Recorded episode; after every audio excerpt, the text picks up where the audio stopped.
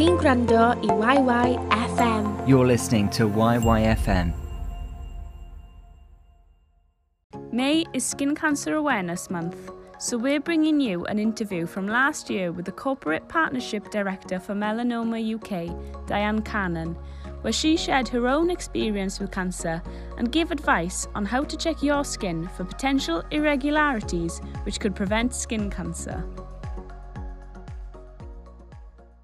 Well, back in 2013, my uh, young niece was re diagnosed with uh, metastatic melanoma.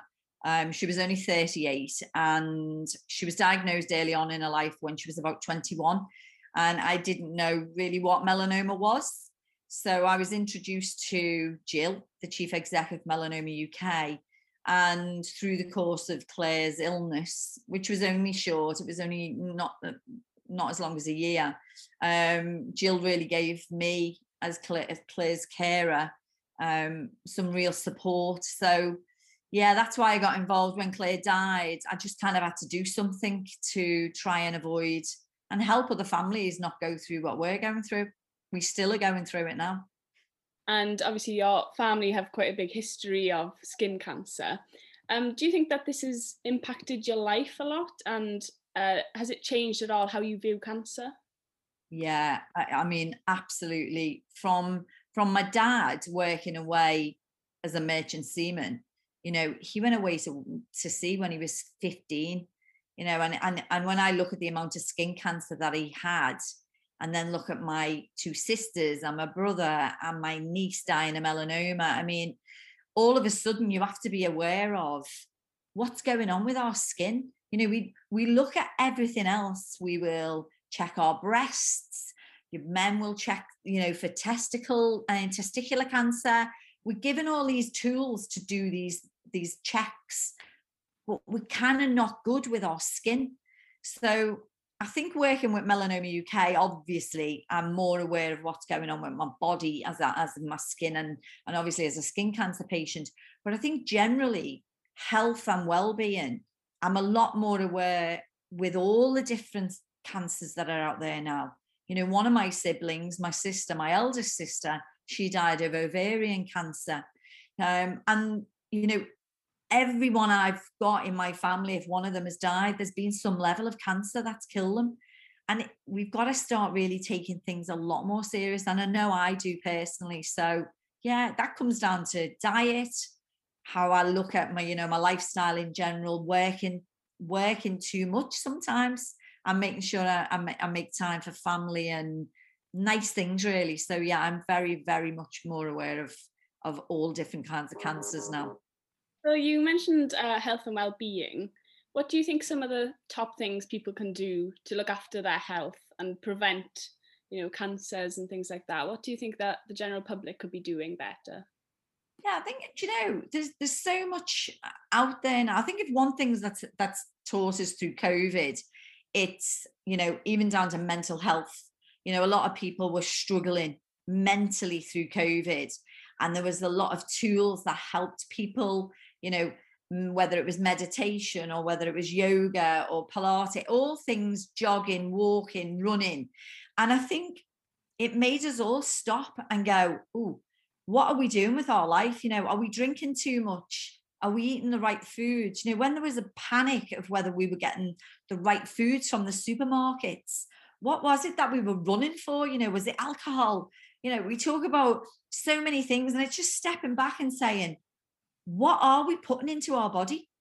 What are we doing with our life? Uh, are we are we spending time with loved ones? Because I really do believe it's your diet, it's your lifestyle, but it's surrounding yourself with really good people, makes you feel good. Then those endorphins, they're there for a purpose. You know, you smile more, it makes you happy. So simple, simple things. It's just review what you're doing to yourself now and make some real subtle changes. Don't try and do anything big because otherwise it won't work. So do very, very simple changes to your life that make you feel good. Would you say that cancer awareness is one of the top priorities for you at the moment? Yeah, I think it's aware. It's it's not just awareness; it's awareness, detection, and prevention. We always talk about those three things really that come in one package because you've got to be aware of it, but you've got to know how to prevent it. But you've also got to know, in our case, how to detect skin cancer. So, with the whole thing that we do at Melanoma UK, it is that we're always talking about what it is, you know, how it's caused, stay out the sun, you know, make sure you wear an SPF. And but then we've got to look at the detection side of things. And that is one real key thing because people don't know what it is they're looking for. Is is that mole there from have I had that all the time? It's like so it's it's a lot to do with awareness, but it's also prevention and detection. So the three of them, three of the things for us really. Um, so being a, like a patient yourself, would you say that you had a good idea of how to detect and prevent mm. beforehand? Oh no, um, honestly, uh, I I I sometimes uh, it's not a joke, but I sometimes go, how are people meant to check their skin? Because we kind of make it a little bit complicated. You know, we talk about the A, B, C, D, E rule of skin cancer. So we try and teach people what's it, what's A is the, you know, if you took a mole on your on your skin and said, right, is it asymmetrical? What does the border look like? What's the color? What's the diameter? Is it evolving? It's kind of difficult. So, but what happens is when you see a dodgy mole or lesion on your body, it's that quick instant of, let me take a picture. Let me just take a picture. Even if I don't know anything, just let me take a picture now and let me see how it goes in the next month or so. And if there's something you're not sure of, this is when you need to speak to your GP. So you're not a medic. I'm not a medic. I don't know what I'm looking for sometimes. I mean, I'm I'm sat talking to you today and I've got one on my nose. And that was simply because how often do we put moisturizer on our face and you feel all the lumps and bumps. Now, this is the same color as my skin. So it was never going to show up like a normal, what you would think is a mole. So you've just got to be really aware of what your body looks like now and how's it looking in a month's time or two months' time. So um yeah, I we I am so much more aware now of what to look for but I really feel the pain of other people. And that's why I just don't want people second guessing. I just want them to either reach out to us and let us help them or please go and see a GP. Yeah, I think a lot of people just a lot of the time don't know what they're meant to be looking for and they don't know what's normal, what's not normal. Before, did you mention in our previous Zoom meeting that um, there's an app that people can use? Uh, absolutely. And and if I'm honest, so it's called SkinVision and the SkinVision app is on a smartphone. So you've got to have a smartphone. And who hasn't got a smartphone these days? I mean, it's just technology is amazing. And with this app, you download it on your phone, you take it pictures of anything that you're not sure of. And through their artificial intelligence, they will give you an instant assessment of that mole or lesion. So why try and second guess what you don't know? Let technology give you a fighting chance of saying, actually, that could be something sinister. You need to go and see your GP. So, what it will do is it will take the image, give you feedback straight away. It won't diagnose, but it will give you, it will tell you whether it's got characteristics of skin cancer or there's nothing to worry about.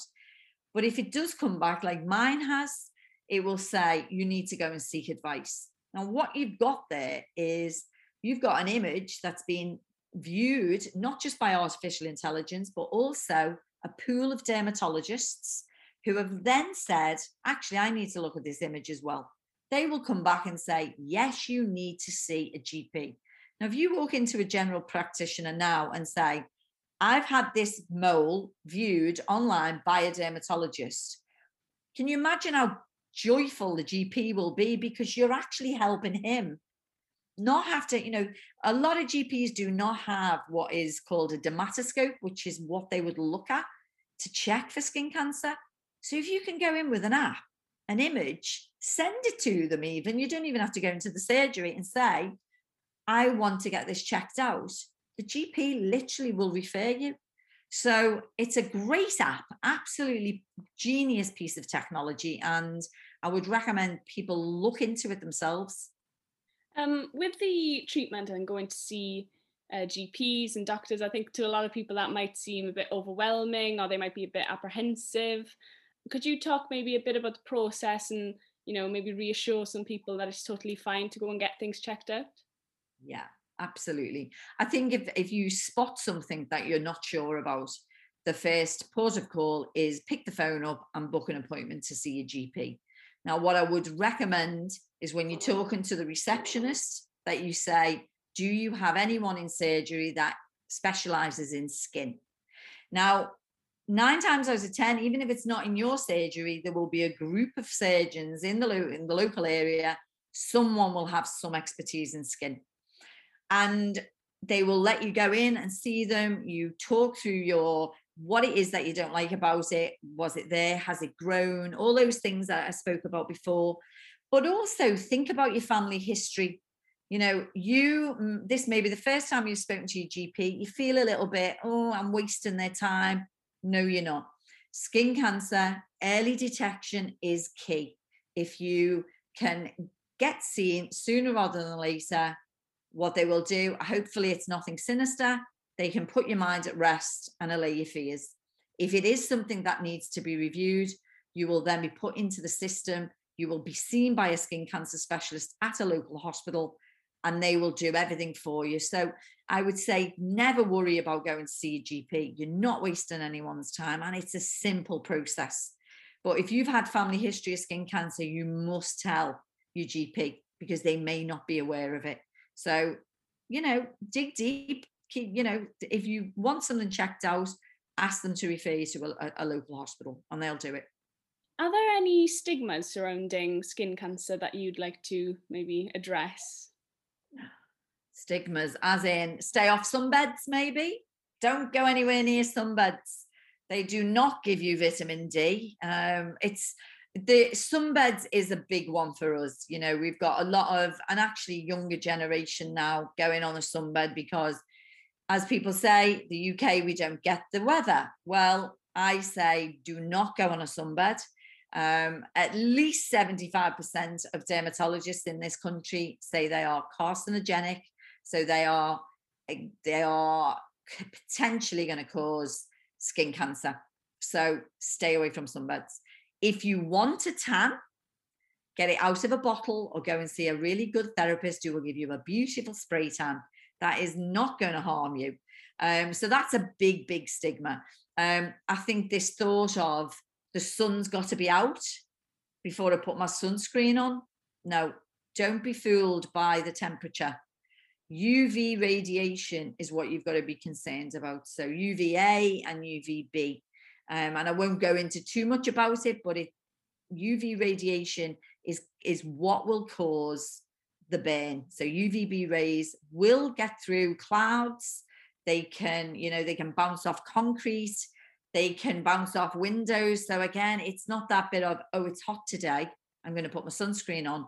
You should get into a habit of putting sunscreen on every day, like like a really good habit. Um, and I think also the the other thing is, you know, um, just be aware of what you've got on, what you're wearing, you know, clothing wise. You know, people say, Oh, I've got a t-shirt on, you know, t-shirts, they'll only stop something like 5% of UV radiation getting through. You've got to be really careful on what you're wearing these days as well. You know, there's great UPF, so UPF uh, factor, um, 70 clothing that you can wear, hats, you know, a wide rimmed hat to save, stay away from the face, you know, keep the radiation off your face. Um, and yeah, there's there's lots of little things that we talk about, but the big one for us is don't be fooled by the the temperature. It's working. You can still catch the sun through the clouds and stay away from sunbeds. Have you faced any challenges at all while trying to get your point across in awareness? Is there anything that it seems like people just don't seem to get? Yeah. I mean, yeah, absolutely. You know, every day we're hit with a problem with sunbeds. Um, we um, we're trying to bring in, we've tried to bring in a ban of commercial sunbeds, so on the high street. And there is a company called the Sunbed Association, and they obviously they've got members who have sunbed shops, and they just dismiss cancer research, the World Health Organization, the British Association of Dermatology, all the facts that sunbeds damage your skin. So we're always faced with a problem there. Um, that's just sunbeds. When it comes to the sun or UV exposure, people think it's never going to happen to them. Oh, I'm just getting 20 minutes. I'm just getting 20 minutes. You must understand what your burn time is. And that sounds, this is a very simple rule of thumb. So people will say, and you may have heard it yourself, don't worry about me, I don't burn. Okay, so that's what they say. I just go brown. But what they don't realize that when your skin goes brown, it's your your melanin trying it's coming to the top of the surface of the skin and it's protecting your cells so it's fighting it's literally going into fight mode to say i'm going to tan you because i'm trying to protect you so it's not good either way but this burn time so you know this bit about what factor do i wear how long do i how long do i need to wear it before i reapply it uh, you know, you simply need to, if the sun's out, go out in the sun. And when you see, get your arm, just put your arm out. And then when it starts going red and it's a little bit prickly, that's you done. So my burn time is five minutes. So if I'm out in the sun without any protection, within five minutes, I could easily quite quite easily burn. So you've got to work that into what protection you, you're putting on. So I wear factor 50 all the time under my under my makeup i've got factor 50 on my face and all over um, and i think people don't realize what their burn time is how long they need to be in the sun before they need to reapply sunscreen so it's this myth of well i've put it on this morning so i'm going to be okay no you're not you need to reapply it every two hours now you know construction workers outdoor workers they're classic because they they are out building, they're building brick walls and they're like, I'm not going to put sunscreen on. I put it on this morning and that'll do me. Golfers are the same. They're on the golf course for like nearly five hours and yet they only put the sunscreen on. So they look at me as though I'm going a little bit mad when I'm saying, Have you put your sunscreen on? Have you reapplied it? And they're like, No, I'm taking my shot, leave me alone. But yeah, it's these simple things that are really important when people dismiss some of the things we're trying to tell them until it happens to them, Lauren. At the end of the day, they'll only start taking notice when something either happens to them or something in their family. Um, so this is why we do what we do. I don't mind coming up against, um, you know, people saying I don't believe this or I don't believe that. I'll keep doing it. I'll keep banging the drum because people will listen eventually. It's just it's hard work. And it's quite interesting because even if you've got um, a, an SPF, a sun protection in your foundation, it's still not enough because we don't put foundation on like we would put on sunscreen. So it's that habit of just put your sunscreen on before. And great if your foundation's got SPF in it, carry on. Because if it's a nice foundation, lovely. But you need to find something that you're comfortable with wearing. If I use a factor 50, you simply times your burn time times the factor. So it's five for me times 50. So for 250 minutes, whatever that equates to in a couple of hours, I am going to be protected from, from the sun or UV. But I need to reapply it after that time has elapsed. So it's that habit of just every couple of hours reapplying it because if you're in the water or you're doing something that you'll sweat you know joggers you know we sweat a lot when you're out running and stuff it's just that habit of reapply it don't just assume that you're going to be covered um so yeah but your burn time is so important to know and know how protected you are and when to reapply and if there's one thing i'd like people to do is just check your skin while you when you come off the call when you stop listening just check over and if there's anything dodgy you're not sure about take a picture or phone your GP and have a and have a chat. Honestly, it will be it will make the world a difference. And 10 minutes every month to check your skin could potentially save your life. Diolch am i YYFM. Am fwy o gynnwys fel hyn i ddilyn ni ar-lein ac i adael ni wybod beth hoffech chi glywed nesaf, ewch i. Thanks for listening to YYFM. For more content like this, to follow us online, and to tell us what you want to hear more of, visit itsyfm.com.